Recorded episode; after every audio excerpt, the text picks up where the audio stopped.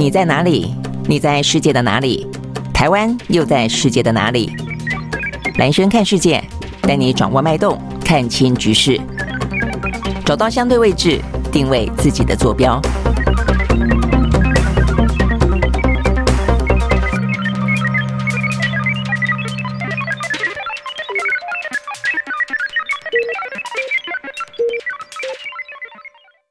今天的兰萱看世界啊，那我们前两天已经预告过了，在今天的兰萱看世界会在呢过去这一整个礼拜呢，中国大陆的两会啊，这个人大政协落幕之后，来为大家呢呃这个邀请专家来做个剖析啊。那今天的话呢，我们如约而来啊，但是没想到呢，呃，在进入啊这个比较是谈啊这个两会之前，哇，这个今天的新闻呢非常的多啊，又是呢这个呃金门那个二胆兵啊，突然之间目前看起来状况啊有点。点逆转了，这个逆转的意思就是说，呃，对岸传出来说呢，他们认可能会要认定哦，他是弃暗投明，而且另外的话呢，我们这边掌握到的的，讯息是说他不想回来哦，那所以呢，目前呢发布通气哦，已经发布通气了哦，所以呢这个事情显然的很挑战啊，也很考验着当下哦，这个两岸之间怎么定义这个事情，然后打算怎么处理这个事情，两岸的管道还在吗？另外一个的话呢，就是洪都拉斯，洪都拉斯那个呃总统卡斯楚哦，他呢在今天最新。新的消息，他已经要求他的外交部长呢说，呃，要跟中共建交，呃，所以我们听到哇，现在整个的外交部呢人仰马翻啊，所以呢，呃，这样的一个呃动作，对我们来说可能是突如其来，但事实上已经埋了很多伏笔了啦啊。但重点在于，他是不是冲着目前呢这个蔡英文总统将在三月底四月初。要过境美国去的呢，就是呢洪都拉斯的邻居啊，这个贝里斯跟瓜地马拉。哦，所以呢这个话题的话呢，很显然的又是呢考验着、挑战着这个两岸之间的关系。啊，所以我们今天现场邀请到的呢，要来跟我们聊啊这个呃大大小小啊这个呃这个非常尖锐的话题的是呃淡江大学啊这个大陆所的呃荣誉教授赵春山教授，Hello，赵老师早安，主持人好，各位听众朋友们好。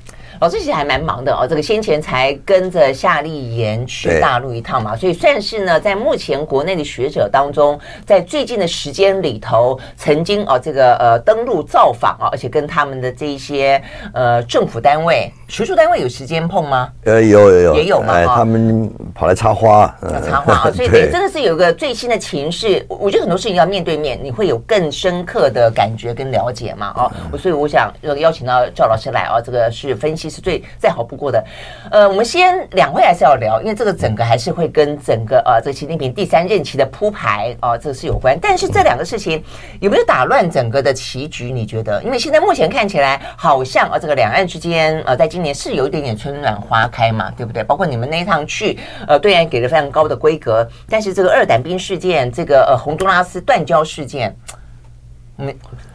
先讲二胆兵好了。对，二胆兵这个事件，我想应该是个偶发事件的。嗯，那那个洪都拉斯那个，我想应该可以预期的啦。为什么呢？因为从二零一六年以后哈，我想中中共现在对蔡政府基本上就是外交就是打压嘛，已经丢呃丢掉九个了嘛，是吧？我刚才来讲，我算了一下，五年丢八个，加今天这个，如果正式断交的话，就丢九个。丢啊，对啊，对啊，只剩下我们现在十四个。十三个，扣掉洪都拉斯的话，剩下十三个。对，我想两个事件应该是一个是可以预期，一个是应该是偶发的吧。我想那个上宾到现在为止也搞不清楚他是去是个人的因素呢，也是您刚刚提到的什么弃暗弃呃弃暗投明，弃暗投明对。然后媒体本来一度 揣测说，一度揣测是感情，现在又说还有债务，说有数十万的债务。对，但数十万的债务也需要，但是哈，就是。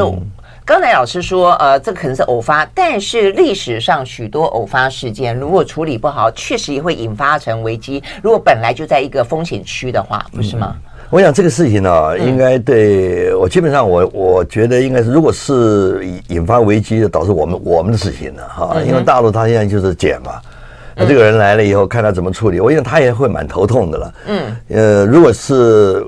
属于共同打击犯罪这个部分的话，那比较还比较容易处理，因为我过我们过去一直有一个 SOP 在处理这个问题。但如果说是 他是要要弃暗什么弃明投暗或弃暗投，那这个问题就比较麻烦。这一个是比较政治敏感层。对对，那就变成政治这个问题就比较麻烦。但是不管怎么样，我讲最麻烦还是我们了，因为它涉及到军中的你什么管理啦，哈，你怎么会发生这样的事情呢？很多立委、很多民代大家都咨询这个事情，但是邱国正部长他认为这个管理上没有问题。对对对，他再三强调不是管理不当。对对对，我想这个对于士气啊，对我们是有影响，因为现在。蔡政府一直要备战备战嘛，嗯，你备战不是光武器而已啊，你还有那个作战意志，军中的士气这是非常重要的东西，对不对？嗯，所以就涉及到这个问题。那大陆这个问题对他来头痛，那你要怎么办？你刚才讲这个，本来这看起来今年这个气氛还呃还还可以了，是是是，所以你看这个上兵逃跑去那个地方，先不要讲是不是逃兵，跑去那个地方到现在才六天了，他一直按兵不动，没有很明朗。我就在觉得说他应该在想。要怎么样去定性？嗯、怎么样去处理？对，对不对？我是预我是预预测了啊，当然也不知道。我是预测他当然一定会会把他送回来，看时间的，看什么时间呢？嗯、他留在那里干嘛呢？就看要不要做文章啊？对呀、啊，你现在不在大陆，现在目前我我我一直觉得今年哈，有时候就是一直到明年二零二四年总统大选之前，嗯、大概他不会在这个在两岸问题上面呢。他现在怕美国在这里找麻烦呢，他何必要自找麻烦？嗯那两会刚刚完，他还好多事情要做呢，所以我想他不会借这个问题来来大做文章了。嗯，他现在是要考虑用什么方式送回来哈，因为现在两岸又没有沟通管道。对，我要问的就我们你刚刚讲共打机制，就是说共同打击犯罪，那个是还在吗？呃，那个是我的了解了哈。那虽然过去这几年，那么大陆方因为你没有九二共识，把所有沟通管道通通断了嘛，两海基海协两会还有两岸事务部门通通断掉了。可是，在这个部分，共打犯罪的这个部分，其实两边的这个呃，对方的公安也好，我们这边的警政单位也好，其实，在暗地里面，他们还是合作的蛮好的。因为这个这个这个这个问题啊，是比较棘手了。因为你如果说。呃，一方面想要帮忙，另外一方面想找麻烦的话，那你到时候我们这边逃犯都往他那边跑，他们都往我们这边跑，嗯，这是互利的一个东西。而且在过去长时期，从马政府时代，我是觉得在两边的警政单位啊、公安单位，他们就而且相处还还不错。啊，我好几次我我我的学生他们也是在警政署啊，也是在做事。我有时候打电话问他，你现在人在哪里啊？我在厦门，呃，跟跟公安他们正在啊，呃，正在吃饭喝酒啊，那相处的蛮好的。所以这个这个部分我觉得比较容易处理了。你又涉及到政治问题，我就比较麻烦。嗯，哎，老师，你刚这样讲，我就想起来，你看，事实上，对，在马政府时候那个打击犯罪，事实上在现在就是在今年初、今年前后。呃，连台南的那个八十八颗子弹的枪击案，那个昂姑不是逃到大陆去吗？哎，也送回来了。所以那个时候大家也去解读说，即便是在蔡政府，即便是在两岸之间看起来很紧绷，哎，但是。这个动作其实也就是愿意协助我们打击犯罪嘛，啊，对，就是一个善意，对不对？是是是，所以这个问题如果我再看一下什么状况了？我我是比较担心，他如果到了涉及到政治问题的话，就有一任何一方如果要炒作的话，就比较麻烦了。那当然，如果说讲到，就像我们当初讲他们来都说他们叫投奔自由嘛，啊，那我们现在我们去他们就你们是弃暗投明，这样子讲就就会把这个想要铺陈的气氛给弄得比较。比较没那么没没没那么好，就比较会弄拧了，就是。如果他真的要投奔的话，我他是不是还以为这边还有什么黄金可以领呢？是不是？你说这样过来吗？对，已经没有了啦。所以他应该是个伙夫，是吧？是吧？好像伙夫兵的话，他对这个状况会了解多少哈？对两岸目前这个情况，对大陆这个情况，所以现在这个真是一一团迷了，你搞不清楚。对啊，就是他的情报应该不至于到太过敏感、机密敏感的情报才对。所以对岸就除非真的就要看他是不是要大做文章。但是刚刚老师也讲了，其实现在的气氛跟他所期待的呃两岸在两个大选之前的状况，他。我特别需要去做大做文章，对，所以今天媒体有报道说什么传出来说他们讨论起来觉得这个起事件是弃暗投明，我觉得可能要再观察一下，对不对？对，如果这样，如果这样的定性的话，实际上就比较不利，是不是可以这样说？对对，你要弃暗投明也好，弃明投暗，你要知道暗在哪里，明在哪里。对啊，他一个火夫兵里面对吧？对他他他知道呃呃去去那边。呃这边的生活跟那边的生活，他对大陆有了解多多少？嗯，所以我觉得以前当然你有个 incentive，有个诱因在那地方，我去可以领钱，对不对？领黄金是吧？嗯，那对方来这里也可以，对不对？嗯，那还有个诱因，那你现在的诱因在哪里呢？所以这个问题是我觉得是很麻烦，就是说，嗯，你不晓得他动机，嗯，你现在动机我们从现有的资料里面看出来，包括国防部也好。还有陆委会也好，让我们老百姓实在是很难了解他，哎，摸不着他究竟是动机在哪里，所以现在也很难揣测了，对，因为动机不同，你。这个方将来的处理方式就不一样，嗯啊，它的政治意涵就不一样，对，所以我觉得还要看呢，还要看。但至少我们这边打算发布通气，是不是希望用通气的方式把它回到一个共同打击犯罪的层面？因为我们发布通气了，那我们就可以跟你说啊，希望你把我们这个通缉犯给遣返回来，对，是不是这个意思？我这个我不了解，因为这涉及到一些法规的问题了。但是我我想哈，当然对我们来讲，当然你刚刚一送回来当时。这个我们用我们来来处理，当然是理所当然的事情嘛啊！不过大陆他现在要要要要要怎么样来处理处理这个问题？他那边也可以按照的法规来处理。就像过去很多那个犯犯罪，我们比如说非洲在其他国家有没有犯罪以后，呃，到了这个大陆，他有时候把他留在大陆，这边涉及到管辖权的问题，所以这个搞得很复杂了，很复杂。我认为了哈，我个人认为，那么那个对岸呢，在这个时间里面，他应该会把这个问题啊。简单化，而不是把它复杂化。嗯啊，因为这个对他没什么好处嘛，他还该处理的问题，两岸该处理的问题很多了哈。是啊，呃，所以我我我认为是要他要把它简单化。嗯，而且而且目前看起来，这个这个二等兵陈姓二等兵，嗯，他也没犯罪啊。他不过他不过游泳游泳游不动了，然后被捞起来。目前我们知道的讯息真的很少，也就是这个样子。就是这样，而且这个很多的阴谋论又出来了，是不是跟事先呃计划好的啦？啊，因为你那个水水温又那么低，对不对？嗯、那么快，那么对方很快就来把他救上来，来接上去了。这、嗯、中间就有很多这个间谍啊，对，是不是？间谍 是这个意思吗？就他已经他是刻意去搜集情报，然后带着情报游过去。对啊，现在搞他知道什么情报啊？他他他只知道这个什么缺蛋、缺蛋、缺电，是吧？啊，缺肉啊，缺肉。他 除了知，他可能知道谁在沙滩上面写字。对呀，所以现在这个，哎，所以这两边这个现在的问题啊，没有沟通的管道，就有这个事情越拖啊。后面的阴谋论就越多啊！如果有沟通管道，可是你刚刚讲没有沟通管道，指的是没有比较政治性的政府对政府的啊。因为我们刚刚讲打击犯罪是有的嘛。对对对，所以你今天立委立委，你问国防部长，或者是问海巡署，或者问什么，你坦白讲，他也只能。呃，正在调查当中，或者你只能这个样子，所以时间就慢慢拖拖拖拖，到越拖呢这个外面的各种揣测越多嘛，一定是这个样子嘛。嗯，我我我我基本上就是因为这种事情很久没，就是我们军中林毅夫那个事情哈，以后都是很少就就哎很少了，所以你说要去投奔是什么东西，我哎实在是很难很难。那个年代林毅夫那个年代，你还可以。还可以想，他可能为了什么理想啦，或者为什么哈，呃，为中国服务了，或者什么之类的。那现在一个，我不是说小看这个这个火夫兵的啊，嗯嗯，但是他有那么大的一个企图心哈，有什么政治企图或者有什么东西，我实在是很怀疑了。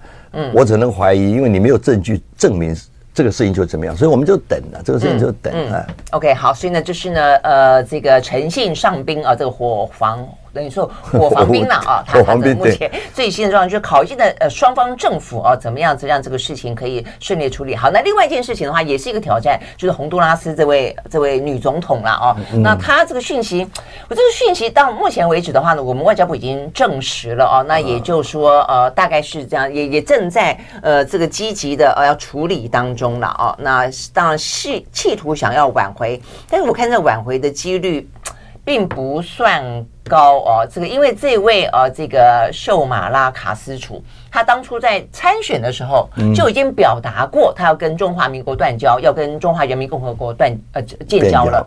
那听起来他就是因此有更多的经经济建设计划之类的嘛，贸易啊等等等啊。那所以呢，呃，可以给他有更更多的呃一些许诺给洪都拉斯的人民。哎，但是突然之间，呃，当选之后又又话锋一转，又说不呃这个不建交，不跟。对岸建交了，所以现在等于是再说要断交，大概背后的理由可能比较像，只是选择的时间点，我觉得比较敏感，是不是？因为你你刚刚所谓的时间点呢，就最近因为呃蔡英文要去啊要到美国过境嘛哈过境，所以可能这个时间点正好碰在一起哈。而且就是要去贝里斯跟瓜地马拉啊，然后再来就是洪都拉斯。对，其实哈，在过去甚至在马政府时代啊，那很多国家其实我的了解啊，至少对岸告诉我都在等的。都在等着要跟他建交，嗯嗯、但是因为两岸当时的关系还不错嘛，哈、嗯，所以呃他就把它压下来了，嗯。啊，我了解确实如此，他们至少他们跟我这样讲了，嗯，那时候我记得我记得很清楚，就是巴拿马那个建交的时候啊，当时我们我那个因为我这个智库嘛也负跟负责这方面跟对岸的单位这个智库啊相关单位也有一些接触，所以当时也希望政府方面希望这个我去。打听一下这个情况怎么样？那我那时候跟外交部、中共的外交部方面的相关的单位，我就去问嘛。啊，确实如此。那爸爸他们就就叫就就想建交。那我们说你这个，我当时我记得很清楚啊。我当时跟他们负责的那个外交官，我还跟他讲说，你现在那个我们跟这些国家建交。的国家当时建交的时候，公报里面我们是代表这个中国的唯一合法政府，嗯啊，我们不是用代表中国唯一合法政府。那好，那你我我当时跟对岸讲啊，只有你能够代表中国啊，你你不让我代表中国啊，那我如果说不让不用中国不代表中国，你又说我要搞台独，我说这个你就让几个我们维持几个国家嘛，对，那对岸当然就很苦笑。那可是事实上如此，是过在马政府八年只有甘比亚。嗯，甘比亚断掉，那甘比亚那个情况是非常特殊的啊！这样就这样讲起来没没那么多时间讲这个，这个很特殊，这连大陆都不想要，坦白的讲了啊！那甘比亚他有时候一下跟大陆建交，一下哎左右每次断建交断交建交，他就赚一笔嘛，就就这样子。所以这些国家来讲，坦白讲了，我们这些国家跟我们维持关系，我们也付出蛮大的代代价。可是他们也希望，你看那非洲国家来讲，当时他们在非洲开那个。那个一个高峰会议的时候，我记得在北京的时候，所有这个他国家有四四十几个国家元首哈都参加啊，那只有我们的跟我们有邦交国的就没有参加。那他当然大陆上跟他参加，他会给他很多这个好处嘛哈。对。那让我们这些跟我们有邦交国这些国家就感到很吃味，对不对哈？所以我觉得两岸呢，你。关系好的时候，这方面还某种程度还有些自治了。你关系如果不好的话，就是拿这个东西来来示示警啊，后来的示威。你看蔡政府上来以后，已经调了那么多国家了嘛，嗯啊，那就是坦白讲，他发生一个事情，比如说我们像刚刚判断，啊，蔡英文可能要到这个过境，啊，那他利用这个事件呢，啪就出来一个国家嘛。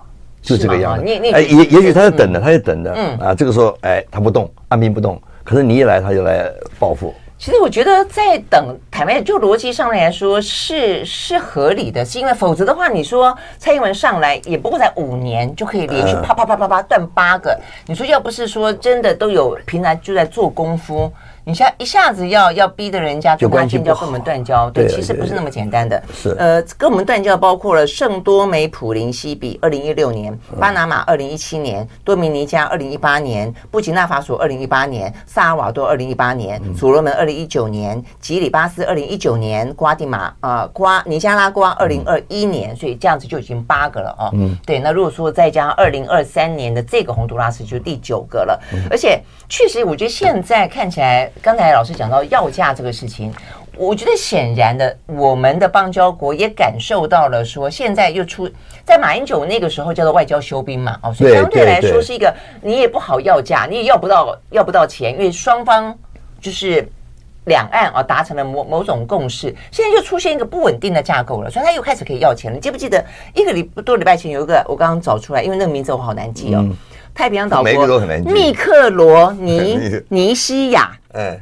他呢两个月后要卸任，跟我们要五千万美金，你记不记得？就是前一两个礼拜的时候炒这个话题，然后这个钱很多哎、欸，钱很多哎、欸，然后呢，相当于十五点四亿台币嘛，就要求要求要换取邦交，要跟我们建交，然后的话，我们国内不是就陷入讨论吗？嗯，他不是，他是他要跟我们建交了啊，然后我们就要不要给这笔钱？然后我看到这些。呃，就是民进党的立法委员以前都在骂金钱外交的，现在都说哦，因为我们现在处境艰难，花一点点钱也算合理啦。外交本来就是要花钱，坦白讲啊，嗯、但你要看要不要花冤枉钱。嗯啊，那有些跟我们有邦交国家的，有时候他就是两边在那样，就等于是喊价嘛，就是啊。是啊，以前我记得一个中非共和国，我印象很深的，对，今天跟大陆建交啊，马上又跟他断交，又跟我们建交，然后又跟我们断交，又跟他建交，就来回这样跑，啊，那就赚了不少钱了。那个、嗯、那个呃那个，我觉得那个元首叫普卡萨卡普卡萨，我还记得很清楚啊，嗯、那个时候。所以这个问题啊，其实啊，你说需不需要这邦交国？当然也需要，你不能说完全不需要啊。嗯嗯、当然，啊，它至少代表就是你一个国家。啊，一个主权嘛，哈，一个象征。那你在国际有人，有国际人格嘛，哈。可是，呃，你如果说因为这样子哈，这个来来回回，来来回回，呃，你又守不住，这国家你又守不住，那你两岸关系一搞坏了以后，你势必你势必要花很多这个当冤大头，啊，当冤大头。呃，所以这很难的，真的。坦白讲，我们这个外交处境，坦白讲也是确实是非常困难。对啊，而且你不能说没有，你你说对啊，对啊，断光了，有很多人说我说断光算了，也不能这样子，是不是？而且理想来讲，如果你真的花钱，你要花在刀口上，就是那个国家本身，它好歹在这个区域上面战略上面是重要的。嗯，不晓得哎，这其实太平洋岛国当然现在越来越来越重要了。嗯，呃，美中之间现在他们的这个呃争斗已经地缘延哎已经延延伸到了这个太平洋岛国了。对，但是这个。密克罗尼西亚到底需不需要花个十五点四亿来来来来跟他建交？这个我不晓得，我我觉得必须要进一步评估。但是洪都拉斯是一个算是大国家啊，是个大国家，是。所以这个部分，那你没你没你没办没办法。嗯，我刚才已经讲了很多国家在等的，不止洪都拉斯啊，嗯啊，不止洪都拉斯。那你将来？呃，坦白来讲，呃，这可能在蔡英文总统任内啊，调这个国家。那你到了二零二四年以后呢？如果啊，嗯、民进党继续执政的话，我看可能不止，嗯，可能不止。他也因为他外交打压，他就本来就这样从，嗯，他是一个手段之一嘛，嗯，啊，他还有经济，他手上的筹码其实很多了，真的是，他就是在国际社会让你孤立，对对对。那你如果两岸关系好的话，你比如说。不仅仅是邦交国了，国际组织也是一样啊。嗯、你看，我们当年在马政府时候，他可以参加 WHO 嘛？嗯，是不是用观察员的身份？嗯、那现在就不行了。当时参加观察，我们参加观察员身，我印象很深的。那时候还没有这个联合国二七五八决议案，因为联合国二七五八决议案里面是讲清楚啊，中华人民共和国是代表中国的唯一合法政府。嗯，我们当时我们进去这个 WHO 用观察员的时候，还没有这个案子。嗯，后来这个二零一六年以后啊，那。大陆一看民进党这么上来，他把这个二七五八决议放进去了，嗯，放进去了，我们还进不去，我们还希望能够进去，还进不去，嗯啊，那所以这个问题就在这个地方，就关系你搞不好的话，他就尽量找你麻烦嘛，就这么简单，嗯，是不是？对啊，而且民进党他他怕本来会认为说，那那你你就自己就是你要跟他硬去争谁是一个中国，谁是代表这个唯一的合法政权，就争不过，你干脆自己进去，他就觉得说我们其实。不管是不是用用中台湾的名义啦，总而言之，他的说法就是说，民进党执政之后呢，你会有更大的国际空间。其实，但问题是并没有。我觉得重点在于，这是一个他最矛盾的地方，就是他并没有。你反而这个空间比起当初，呃，他们批评的国民党政府，我们当然也觉得是委曲求全了啊。你可能有什么中华台北啦，这些听起来到底是什么，你都搞不太清楚。但是就因为你搞不太清楚。所以你进去了，那现在要搞清楚了，他反而就不让你进去了。所以我觉得这是一个台湾目前处境最艰难的地方，但是也是民进党必须面对的。嗯、没有办法了，你你看当时、啊，我们所其实没有外交休兵这个名词了，我们当时就是活络外交嘛，活络外交，嗯、外交外交本身就是一个一个常常是个零和游戏，你知道吗？啊，所以没有休兵这个名词。可是当时我记得马政府那个时候啊，我们跟对对岸谈，就是因为双方维持了蛮好的一个。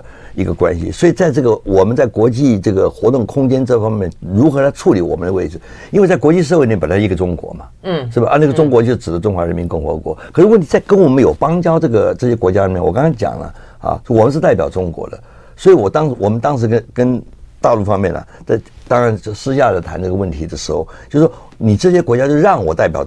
嗯，这个中中这个非常合理的，但是如果在你在比如联合国的一些附属组织，像 WHO、ICAO 这这这些组织里面，啊，那给我们一个适当的身份嘛，嗯，以给我们最好的身份，当然以台湾呢，呃，这个身份当然是最好了，而他认为台湾可能就变成什么什么什么台独什么之类的哈，他他呃就不同意嘛哈，那你就别的方式，比如中华台北的，就只用我们适当的身份，我们加入那些联合国底下的附属组织，而那些他是有会员国，那个是以主权国家为一个一个呃一个那一个所谓的这个这个民意的。那我们当然不是在我们不是联合国的这个成员国嘛。但你有各种方式，比如说比如说你奥运的方式，有各种模式，我们只要能够进去就好，进去就好。那因为当时我们没有一个中国这个问题，所以我们可以谈这件事情，就谈我们如何来来给我们一个适当的位置。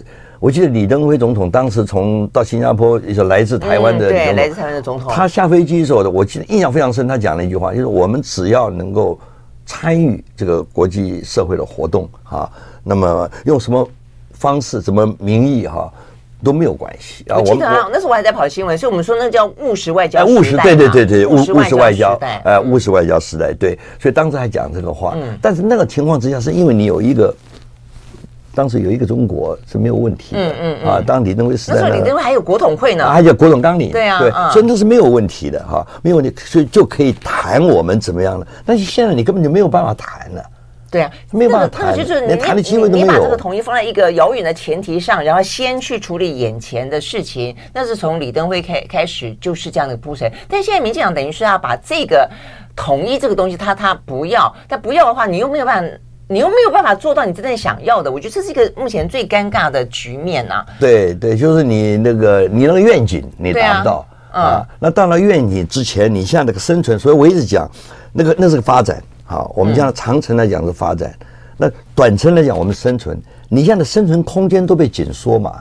对。对不对？那你你你怎么谈发展？我们要先有一个生存空间。所以那个时候，这个新加坡他们讨论就是生存政治嘛。我记得李光耀那个时代，嗯、对我先先生存，然后我慢慢才有发展的机会。嗯、我们现在一下子把我们的这个愿景呢，对吧？台湾呃，希望能够独立，我们是不是能够这个呃发这个所谓所谓发力台独或者怎么的？你把你的愿景就摆得太远了以后，嗯，那你你现在你。你活着生存那个空间就把你缩小，嗯、你这个生存空间一缩小，你哪有愿景可言呢？是啊，是啊，所以原本那手段跟目标之间的问题，对不对？对，原本你可能还会有一些里子，对对，面子可能你觉得不够，我们想象的不尽完美啊，有点挂不住，但至少里子是扎扎实实。对，但是民进党的想法就是，那我不行，我要我要这个面子。结果呢，到最后你面子也没有，里子也没有，对，我觉得这是一个里外尽失的一个状况了哈。但是我觉得有一个这个事情还值得讨论的是。这些年为什么我们的被断交都来的这么的猝不及防啊？我记得以前我们外交官，以前我们都会，我们那时候采采访新闻的时候，其实相当程度我们的外交官都可以掌握情报，所以光是他快要断交这个事情，我们的国内就已经可以呃讨论啦、应应啦或干嘛的。现在都是那种被告知，就几乎是今天断交，呃，今天今天知道，今天就断交，这是怎么回事？呃，我们的外交工作，我当然知道我们的外交官在在前线非常辛苦，但是其实啊，我们研究国际政治的人都知道，嗯，其实外交官呢，那某种程度他就是个情报员，是啊，他也就是个情报员，他要掌握这个各种政治情报、政治情报啊，各种讯息，然后回到国内，嗯，啊，然后作为一个参考。我觉得了，这是我个人的可能有点偏见，我觉得从民进党政府上来以后啊，我们的外交官常常都做什么国内政治的事情。啊，我不要讲举哪个大使啊，他对国内选举也是说三道四。你外交官就干你外交官的事情，对？外交官他本来是个牛，他是个中立的，他是个国家的利益为主的，嗯啊。可是我们现在的外交官，你看都是你又站在政党利益来考量嘛啊，一我又甚至还介入什么谈说三道四都谈选举。我知道你说的是，你你应该知道我我讲的是谁啊？对，我我不好举名字，因为他现在还在那边当代表，他常常在这就干这个事。他他本身就是一个很政治的任任命，他并不是一个外交专业。对，那你怎么有时间去收集当地的所谓的资呃情资啊，来参来来来供国内来参考，对不对？所以我觉得这个问题啊，那个专业性，我们讲 professionals 啊，外交官本来就这样子哈。那你现在很多都是一些政治考量嘛，他们都没有一些专业性的一个素养啊，养成教育，坦白讲也也不够啊。那你今天我们坦白讲，你今天当外交官，我面对的就是中共嘛。嗯，对，那你对大陆方面你了解多少，对不对？是、啊。我们有时候跟跟对呃跟这个，比如说当年在巴拿马来，我的印象很深呢、啊。嗯、我们当时大我们代表我们是有大使的那地方，可是他们有联络处或者是商务处的那地方，嗯、他们商务处的人员比我们还多哎，比我们大使这个。大使馆人还多，所以我当时就跟，我记得我跟那个对岸一个负责这方面的一个外交部的官员，我就跟他们讲，我说你你想想看啊。我们在那虽然有大使，可是你们人这么多，我们就算了。我我对岸讲的也蛮有道理的。对岸说，哎，我们在这个在美国，我们有大使馆，这你们在美国，在美国那个呃什么叫做呃北美事务协调会也好，我们驻美国代表处，你们人也很多啊。呃，对嘛，那就对了，这就是我们讲的务实嘛，对不对？那双方面就是这样，你有你有这个邦邦交国没关系，我们人也可以在那边活动啊。那服务。两方面的人嘛，对不对？我们就服务我们的，因为而且那个时候很妙，你知道，有有甚至于就是关系好的时候，当我们没有邦交的，我们就没有使馆在那里的时候，当如果出了什么事啊，比如说过去沙伊也好，很多国家出了什么事，对方还可以帮我们的侨民帮啊，那我们也同样也可以帮他们侨民。两岸关系好的时候，实际上啊，在这个国际社会呢，不是完全没有共存。的这种这种空间的是有的啊，那你你今天如果两关系一搞不好了，就是我刚刚讲就零和游戏嘛，嗯啊，那那那那吹不是瞪眼的，对不对？那双方面当然就是会搞搞得很不愉快嘛。那我现在抓你搞那个邦交国，对不对？我就让你下不了台啊，对不对？这个这个东西我觉得很没意思了，也没意思。你让你把台湾呢外交一直紧缩缩缩缩缩缩缩到就无路可走，我想也不是但也不是完全符合对方这个利益的。对，对啊，当然啊，所以所以我觉得对岸其实这样的做，我我觉得应该就是真的是冲着蔡英文即将要去呃访问中南美洲的邦交国，然后过境美国，然后呢要在加州见麦卡锡这件事情，因为成绩算高嘛，哦，所以他们可能要展开一个动作，否则的话，确实啊，我觉得对台湾来说的感受也不会觉不会觉得舒服啦。但是我觉得我们刚刚讲到，就是我们的政治任命，其实外交官也不是不是不能够政治任命，你看美国也是很多派外的大使也都是什么总。统的呃什么金主的也有啦，啊 什么的。对，政治任命不是要你每天搞政治。对，重点就是你你，而且你是要搞国际政治嘛？对，不是要你搞国内政治。国内政治，我真的觉得像谢志伟跟谢长廷，我觉得最最摆明，我就直接讲，就最摆明两个，就是说，今天德国是欧洲最大的一个国家，最大经济体。如果你认认真真做。我觉得有很多事情可以，我们台湾中华民国在欧洲是可以拓展的。那包括在日本也是嘛，我们跟日本这么的好，每次碰到一些事情，现在不是慢半拍就不敢反应。像这次日经新闻报道那个什么百分之九十的退役将领都是间谍，那你你等了那么多天之后，你到底我们要你这个大使干嘛呢？就是在当就是在驻在国这么的小媳妇儿，然后也不晓得。干嘛整天纳凉，然后天天参与台湾的政治讨论，像名嘴一样，是是真的还坦白讲，我是真的蛮糟糕。我就突然间想起以前的那个南非大使陆以正，陆以正，我还记得他说过啊，以前他们真的是他可以进得了副总统的官邸去去谈事情的。嗯，我们即使当时哈没有正式的外交关系，嗯、可是我们做的工作是很其实比正式外交工作做的还、嗯、还还好。对啊，对啊。那我记得当时我在华府的时候嘛，你看我们好几个大使在那边，那个像钱复啊，像蔡维平啊，当时我的住的地方就是离他们官邸非常近的。嗯，那那是威斯康星 Avenue，就靠近靠近他们官邸的。我就看他们每天那个，因为我当时我们当学生的，每天要到市场去买菜，我也买菜。我就看到那个他们那个厨子也在买菜的，他每天买买一大堆。我说他每天请客，每天请客，客人很多啊。钱复这点很厉害。对，你没有对嘛？你没有对，可是你比那个当时这个呃中共呃在那边有大使，你比他们这个。手腕手腕更高，然后，天天在家里宴宾客，对，这些人都请来了，关系就是慢慢慢慢这样的。双十国双十国庆的时候，你看我们双向园里面的人多少啊？到排大家都在排队，因为有中餐可以吃嘛，对，人很多。呃，相对之下，他们那个里虽然有正式外交关系，看起来就他们十月一号这个他们的国庆的时候，嗯，那看起来还没有我们的这个热闹，对不对？所以你只要你肯做哈，我觉得。就是说，呃，你比较专业一点哈，你付出很大的努力。比如说，我们在国会做 lobby 很厉害，我们以前做 lobby 很厉害，嗯，游说啊。那中华民国就跟沙乌地阿拉伯、以色列，我们在在这个美国国会的拉比第一流的。当然现在，不过我们现在在美国国会拉比也很厉害，你现在也不错了。现在现在现在民进党政府上来，坦白讲了，萧美琴在那边当代表，对不对？呃，只是他到底拉比以后，他他的目标是什么啦？如如目标就是说，呃，官员来台湾，然后我们去那边，它的意义到底有多大？或者说也有意义哦，但是你把那么多的资源都放在这里，好不好？就是你把你应该讲你。你就是为谁服务嘛，对不对？你是为你的国家利益服务呢，也是你为了政党利益服务呢？啊，你为了这这个完全你把国政党利益超过国家利益的话，那你这个外交官你就不守你的本分嘛？问题在这个地方了，是不是？所以我觉得。确实也也不能因为这样一个掉了一个国家以后，我们对我们这个很辛苦的一些外交嗯这从业人员，我们就是指责责难，因为我们处境确实是比较艰困，是比较比较艰困。该肯定的当然还是要肯定，是啊是啊。做重点就是，我觉得现在台湾最大的问题就是说，真的是政党利益或者个人利益超越了国家利益，或者说这部分没有共识。哦，非常的纷扰，我觉得这是一个最大的问题。好，那所以这这两个话题，不管是呢，呃，这个呃二二等兵啊，这个跑到对岸去啊，还是说这个洪都拉斯断交问题，其实都回到这个两岸之间。所以两岸之间现在两会刚刚落幕嘛，哦，对。所以你你到底怎么看这个状况？我想总体来讲哈，我想就是。呃，第三任的习近平第三任的开始嘛，哈、嗯，那这次两会，其实真正的意义应该是他党代表大会二十大了。嗯，那两会的话，人大的话，很多人说就是橡皮图章嘛。嗯嗯，那举手，哎，举手，哎，那你像你看习近平这次没有个反对票。以前有过反对票吗？我呃以前好像也没有吧，哈，我记不得了。我想你你你这个问题问的好，我要去看。谁敢投反对票？而且对，没有人敢投反对啊。他们是不记名嘛？哎，还是还是举。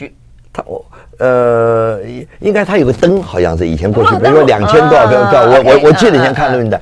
这样的，你不管怎样哈，这个你不管怎样，就是说这次习近平哈，他这次第三任开始这个两会，他意义这是最重要的意义在，就是说他整个个人的权力在高度集中。那以前的也是一样，嗯，以前所有的中这个他的制度之下，那么他的最高领导人呢，到三位一体，就党政军三结合变成。这个所谓三位一体嘛，哈，这是非常过去也是如此。可是唯一的不同就是习哈，他这个运用的权力的方式。我们虽然每个都是三位一体，拥有党政权，可是你如何来运用你的权力？我觉得习这方面是非常高明。嗯，坦白讲，嗯，非常高明。嗯，你看他，他在他这个一。一上来以后啊，一上任以后啊，他就开始整肃贪污啦，谈了这个啊，连两个军委的副主副主席都被他干掉了，还包括薄熙来等等，他大刀阔斧来干，对不对？所以你看呢，他这如何来运用权力？嗯，啊，这里面有有不同哈。嗯，对，又又赢得了民生，然后又处理了异己。对，而且更重要一点，他现在把所有中共我们过去研究中国共产党的所有什么团派啦，啊，有什么这个什么江派啦，有这个派那个派的，他现在全。全部没有什么，就是唯一一个习习家军，就是就是习就是习派，所有用的人，你看，在这是包括政治局的常委也好，这次两会也有整个政府里面相关，包括李强也好，对，通是他的人，所以以后你可以看出他的这个政策的这个，我们叫 penetrate penetration，就是渗透性，将来贯彻性，绝对是。没问题，嗯，没问题。哎，老师要请教，他们现在都在讲“知江新军”，就“知”知乎者也“知”呃，讲“知江新军”。那现在“知江军”基本上过去就是呃习家军的基基础嘛，基础对。那他现在，我就说他不，他就完全纳纳进去了。没有，现在整个扩大了，他不是光是“知江新军”，他现在你看哈。所有在福建他待过的地方啊，包括在福建，还有包括浙江也好啊，上上海也好啊，只要跟他有相处过的，你像以前等于他的秘书一样嘛，对不对？嗯，所有跟他有相处过的这些人，现在基本上都都到他的这个班子里面去了，领导班子里面去了。啊，所以你我我看那个片子啊，我看那纪录片，就是你看到他们在开会二十大的，呃，就是这次啊两会开会的时候，我就看到他讲话的神情哈。那习近平旁边坐着两啊，李强在旁边，我看到王沪宁在旁边。你看王沪宁这个讲话，跟他好像就是自己人在讲话。哎，以前很少敢哈，就是习坐中间，然后他把呃这个在他面前等于是指手画脚，指手画脚，在公众场合，哎，公众场合这样子，他根本就大家都在。好像就是一个家庭里面在在讨论一个问题啊，嗯，给我的很深很深这种感觉，所以，嗯，未来他可以用他的这个权力，嗯，用他的这个很巩固他这个班子，领导班子哈，他可以做他想要做的事情。嗯啊，想要做的事情，那当然这是他的一个制度嘛啊。可是问题，我刚刚特别强调，他的运用权力的方式就不一样。嗯，那么我我我想，真正的习时代，这是两会以后啊，就真的是开始，嗯，真的开始。所以说，他可以不必像过去那样哈，还考虑这个考虑那个，因为他考虑到人事的问题嘛哈，对，考虑到机构的问题，他现在所有机构这次的调整也好，把人事的变迁也好。通通纳到一个篮子里面来，嗯嗯，纳到这个里面，嗯，所以未来我想他会采取，就像习最近讲，他要采取主动，嗯。啊，以前也许要韬光养晦，嗯，那么现在就是奋发奋发有为，嗯。啊，那么邓小平过去不韬光养晦，积极有所作为嘛，他现在开始要奋发有为，嗯，所以他要开始，因为他的时间坦白讲也是有限，嗯，为什么有限呢？因为他要做的事情太多，嗯，他拥有的时间太少。所以有人，因为他做的事情实在太多，因为中国现在面临的真的很多的问题，包括人口问题也很复杂，外在形势又很复杂。那么习近平他又讲面临的世界前所未有的大变局啊。那么他除了要面对新冠疫情的所谓这个呃呃这个什么经济掉了三年，对对对，呃这个经这个呃这个问题还要面对灰犀牛。他黑天鹅之外，他还要防范这个灰犀牛，所以他现在有很多事情太多了。外交又碰到美国哈，现在等于是好像又进入一个所谓的新冷战时代，所以内内外外又有台湾问题又摆在那地方。他必须他有一个非常坚强的啊，权力非常定于一尊的嗯，一个非常有力的一个团队来处理这么复杂的事情。所以对他来讲，真的有这个必要。嗯那。将来有点如臂使指，就是当他一个人的江湖起来的时候，都是他可以去指挥若定的，就是对。那他而且还要他还要处理一个非常非常重要的问题，像大家都把他忘掉的一个问题，就是他那这个接班人的问题。接班人啊，你问到一个重点了，就是重点在你觉得他有想要安排接班人吗？谁都要安排，人不能是这个这个这个。问题是，他如果他想要万寿无疆是不可能的。任期呢？你你不管。第几任期啊？这个人呢，很难讲，人吃五谷杂粮啊。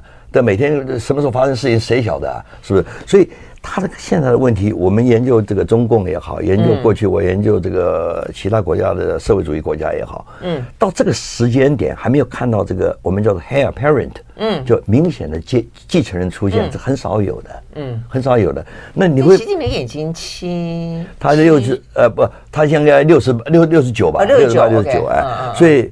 所以在这个情况，六六六六十八六九啊，应该应该这样子。那么这个情况之下，他现在做的事情越多，他后面的接班的人啊，嗯，可能越麻烦，嗯，越麻烦。因为你是不是拥有他？因为你现在如果不培养人啊，也许他在培养，我们不知道，至少我们看不到啊。嗯，那在这个情况之下，那么很多事情，他现在做了很多事情，后面的继承人有没有他那个能力？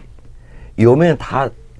接受那个遗产，政治遗产，嗯嗯、政治资产，嗯，像他这个条件，他红二代嘛，是不是哈？是。那么他经过这么长期的培养啊，他也这个经过一些人事的整肃也好啊，等等等，把他的权力整个巩固起来。嗯、那将来有没有这个样的人？他后面有没有这个机会来培养的机会？嗯、如果没有这样的一个机会养成教育，哈，那么这个人要处理那么多事情，他留下来这这个问题在这个地方。所以后习时代啊。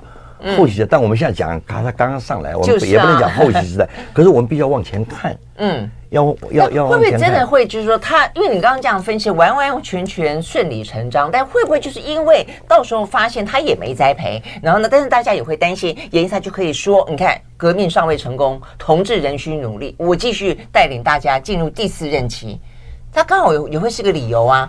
是，哎，对了，所以我所以问题是在这个地方了哈，问题在这个地方。但是我刚刚讲了，就前面都有都可以看得出来这个培养，就应该要有了。就是你有一个培养人的话，你你我们有一个储君嘛，对不对哈？那你可以太子经常也会出问题啊。啊，我说太子储君有时候也也也很多权力的呃祸起萧墙，不也是因为这样的而起？没有没有，以前在历次啊，你帮我往前数的话，你看了胡锦涛、江泽民也好哈，大概。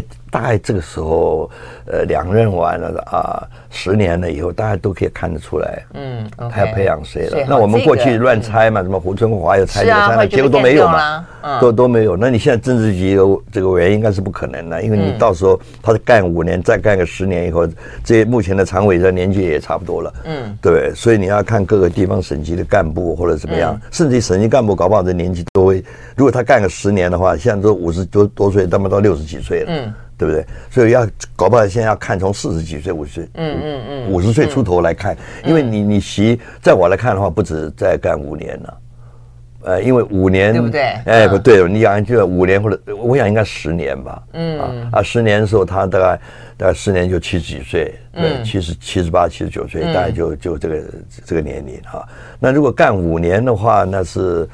嗯，那干五年的话，呢你更要现在更要有一个明显的继承人出来了。是啊，所以我觉得看这个样子，对，嗯，所以这个问题是比较对他来讲处理比较比较麻烦一点的哈。不过我想，我想共产党他培养人嘛，他就是还是呃，除非他改变制度。嗯啊，因为过去很多人讲，在邓小平，很多人期待他啊，除了经济改革开放之之外，希望在政治改革方面能够建立一个游戏规则。嗯，结果事实证明是没有。嗯，这样就没有嘛？而且有的规则也被打破了。哎，对对对，有的没有。已经被习近平打破了。所以领导领导真呃领导这个职务终身制哈，他呃不把它取消，现在又又又又就是接班人的问题被他打破，对了，七上八下也被他打破，这些东西都打都打破了。不过就像刚刚老师讲，就是好，我觉得这是一个观察点，就是说或许透过他观察有没有明显栽培接班人，你可以比较理解说，到底大家所担心的他会再干第四任。有个十年的时间，那如果有个十年的光景在的话，他要有个理由进到第四任期，这个理由会不会就是对台？大家关心是这个嘛？啊，有有一个点啊，对台湾人来讲最关心，那尤其是美国又不断讲二零二七，二零二七就是落在一个他第四任期前第三任期的最尾巴啊，那个时候是不是建军啊？什么一百年？所以我们要再 focus 一点，就是说，好，在这个习近平的第三任期，他们的对台。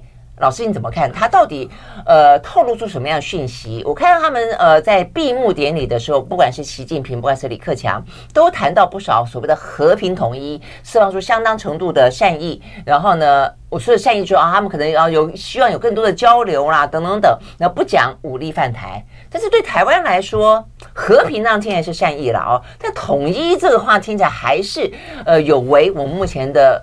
绝大多数的民意嘛，我们的民意大概七八十都是要维持现状嘛啊，所以老师你到底怎么看？他怎么样？第三任期和跟你和平然后？如果不是不从，然后就无力，是这个意思吗？这个问题就是跟我们前面那个，他是干五年，或者是再干十年是有关系的哈。那如果说是呃，他必须五年。也好，不管是五年、十年，我想就是五年了。他一定要在台湾问题这方面呢，要有一点成绩的。嗯啊，因为坦白讲，他面临的所有问题里面，我们都会很多人认为台湾问题是非常复杂。可是如果你比较一下，要处理它十四亿人口，现在应该十二亿多了，不到十三亿不到了啊的这些这个问题，包括它的共同富裕了。啊，包括他如何今天人口的问题啊，等等啊，那内部问题真的真的很多，发展不发展不均衡等等这个问题，还要处理一个国际对外关系，尤其就光美国，嗯，就够他头痛了嘛，对不对？美国你今天中美之间已经进入战略竞争，已经往对抗冲突的方向去走了嘛，那相形之下，台湾问题反而变得比较简单，对他来讲，嗯哼，对他别人，所以我认为哈，有多简单？哎，因为他这个。他把台湾问题当成他内政问题啊，嗯，是不是？嗯，那那些问题对外的那些问题，他这个面对的这个，呃呃呃，面对的这个敌人也好，面对的这个对手也好，是障碍也好，是比较多嘛。你台湾问题，你你你坦白讲，他要要对做好对美国的关系嘛，嗯，对不对？就是面对的美国嘛，嗯啊，那相对之下，我想相对也是比较简单，当然也是我刚才已经讲了，也是复杂了，但是相对的哈比较简单，它可以操之在我。所以我认为他不会，未来他不会从现在开始，他不会把这个台湾问题、两岸关系就是放在这个现状。你刚才讲的，不管你喜不喜欢统一啊，很台湾人当然很多人不喜欢统一，目前统一条件也没没没成熟，而且像对中共这个呃，对对岸的基本上态度是非常抗，等于抗中嘛，啊、嗯，在这个情况下，怎么谁会统一啊？当然不会嘛。嗯，现在会统一的人比这个主张台独的人还少了，嗯、是，啊、是不是？是。但是不管你喜不喜欢，我刚刚已经讲了，这就是一个一个你个人的主观这个意意呃意志是没有办法决定客观形势的变化。嗯，就主观意志。客观形势一定会让你这个改变你的一些你个人的主观意愿的哈，所以在这个情况之下，那怎么办呢？他一定要要往统一方向走，势必往方向走，看怎么统而已。对，我觉得他会、呃、你合统也好、嗯、啊。现在问题这样，因为你合统就要两岸坐下来谈嘛，否则怎么怎么怎么统？但目前看起来的几率不高啊。我，我们现在跟大陆上面很多呃谈，因为台湾。你很多听众朋友啊，他不需要讲我们讲这个东西了啊。我每次在节目里面一讲东西，我都讲了实话了啊。嗯。但很多人就说你这个舔共了，你这个亲亲中卖台了，所以我就就是就不太愿意讲这个统一这这些事情。可是它是个事实摆那个地方，你非要面对一个。现在不是说你要不要的问题，嗯，现在要如何的问题，在什么时间点的问题，我们要考虑。我们要因应对策的话，你要考虑的不要再去考虑他对岸要不要同意，不是考虑这个问题，你要研究他什么时候用什么形式，你懂吗？你说要不要？你浪费你的时间去考虑，他就是要，他非要不可。但有没有办法拖？我觉得对台湾来说的话，好，拖是一个方法。当然，那就是我们的因应之道嘛。对呀，我刚才跟你讲嘛，对对对，你如果你如果认为哈，他这个把看在后习时代的话，哈。那你你你就有你的，呃，你的阴阴影的对策，看你怎么看呢、啊？你像过去李李登辉时代，我记得非常清楚，我们拿了国统纲领，啊，那么去大陆去兜售啊，我们的国统纲领兜售，这个很好，他对岸一眼就看出来，你就是以拖代变嘛，嗯，你就要拖嘛。他讲的很对啊，李登辉就是要以我们就是要啊，对啊。那现在我们国家小总有我们这个对应的方法嘛？对，李呀，他是很他很厉害，嗯，我就是以拖代变，可是他用统一来以拖代变，让你没话讲，你知道吗？嗯。可你现在不是啊，你现在你根本就是，你你比对方还急啊，你晓得吗？有很多事情就是这样，你你如果说以拖代变，你就不会去刺他，嗯啊，你就哎以拖嘛，对不对？嗯。可是现在不是。现在你好像很多人就是我备战，我打，对不对？啊，那跟着美国，美国也是一样，美国智库也好，美国所有的这个呃政界人士啊，每天在研究是二零二零打，二零二一打，二零二四打，什么时候打？哎，这个让你台湾变成一个什么？那叫做豪猪啊，最好是变成豪猪那个经济学的，就是每天你的思考的方向就是往这个方向走，就是打的这个这个问题，你哪有想到说哎？当年李登辉时代，我就拖啊！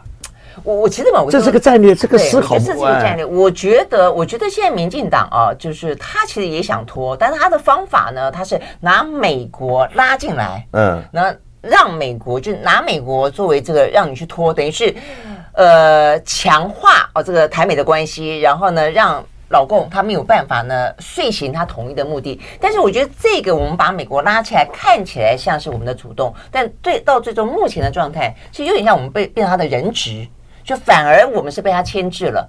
你这样讲，以美论又来了嘛？是不是？他一定给我说你以美嘛？是，那讲难不成我们要移台吗？对，现在站在台湾中华民国立场上面，我们不是移中就是移美吧？是对啊，你看那个那个那个谁啊？我们那个现在陈陈陈院长嘛，陈院长对陈建仁嘛，最近不是有谁咨询他说，他就不是吧，就就就移美了，嗯，对，好像就不能移了，啊，就是你美美国人就是他要你怎么做就能做。我觉得站在中华民国为中心，我们对中国对美国都要有怀疑的的的权利，跟我们要有怀疑的这样子的一个，你要先去怀疑，然后找到答案，然后呢才可以建立我们自己最主要的。的的利益嘛，那否难难不成那就认为他毁台吗？我那天听那个赵阿康讲那个前几天，我讲的蛮有意思，举个例子，他说我是很爱你的，嗯，我很喜欢你，但是我怀疑你是不是像我喜欢你那样的喜欢我，是不是？而且你喜欢我的方式是不是变成恐怖情人？我觉得这个例子举的太有意思了，嗯，对不对？嗯，我连这个。怀疑都不行，哦，你要我怎样就怎样，那不是就就是一个恐怖情人吗？是啊，是啊，就是我说我们我们看起来我们也并不是那么的被动的，呃，让美国就我们也是某个程度我们也是战略上的让美国加进这个战局，但是目前反过来说，我们是已经受制于美国了。我觉得这也是我们要去问的啊。台湾现在其实哈，因为这又扯到美美国这个三边关系，又回到又回到第三任期的中美关系，又回到中美关系。其实我我我我一直讲哈，其实我们让美国知道，就是我的效忠啊，不能视为理所当然。嗯，你不要把我的效忠 take for granted。嗯嗯嗯，对不对？我觉得这才是重要，因为当以中美之间、台美之间的这个战略互疑啊，三边都是战略互疑的，彼此之间。嗯。其实由来已久了，嗯，由来已久了。你从过去，从以前国共斗争的时候，呃，那么当年你也晓得马歇尔也好，苏雷登，啊，当时都就是一直跟中共方面接触嘛，嗯，啊，呃，那个国民政府到广州的时候，我记得当时那个苏雷登还在还在北京啊，那个黄，那他们黄华嘛，黄华他学生的啊，嗯。那看起来，美国当时就准备要把中国要卖掉，国民党要卖掉了啊！当时，那么回来，到到政府到台湾以后，那过去这段时间我也不要再隶属了，你也很清楚嘛，包括建交六小时才通知，卡特政府才通知这个蒋经国总统。当时啊，这个人家法国，法国当时戴高乐要要要要跟这个中共建交的时候，人家派个老将军来，二十世纪大战的时候老将军，因为蒋介石当年也是啊，二战嘛。来讲说我们要跟中共建交了啊，那么呃，我想玩两个中国，呃，我们要独立路线嘛，戴高乐要走独立路线，那老蒋他不愿意嘛，他说汉贼不两立嘛，是不是？所以他还给你一段很充分的时间给你备案嘛，嗯，对不对？但是美国当时不是嘛，六个钟头你通知我们啊，在圆山饭店，后来他们那个克里说服他们来这里来来谈哈，他台湾关系法人家放在桌上了，我们这边。有没有什么 counter proposal？我们有什么对岸？嗯、哪有时间准备这个对岸？所以这个东西不是说怀疑的问题啦，动不动这些疑美论。所以我觉得这个现在这个民进党政府在这方面实在是，我我实在不太了解，就就不能有任何为我们自己的利益提出质疑的这种权利吗？嗯、难道就没有吗？嗯，是不是？啊，那你如果没有的话，那你现在你将来。的情况，我就担心了，所以我我最近我一直讲，到二零二四年以后啊，我觉得这是现在看起来是是耐心的，如果他嗯。啊，如果他当选总统的话，他要考虑几个问题，这是其中之一。对美国，因为你这个会影响对大陆，嗯，因为大陆跟他没有互信嘛，嗯，当然，如果如果他跟美国又像 Financial Times，嗯，希加林呢，对不对？他当时写了没有一样，也对这个赖也有疑。依赖论，嗯嗯，这边也疑你，那边对你也没有互信，你你要好好处理这个问题。如果是这个赖的话啊，那我们现在是假定嘛哈，嗯，那当然呢，因为国民党现在也不晓得是谁嘛哈，现在搞不清楚嘛哈，嗯，是吧？但有不同的情况，这都是明年我们就必须要面对的，嗯，明年我们必须要面对的，很快，明年必须要，所以这个情况啊。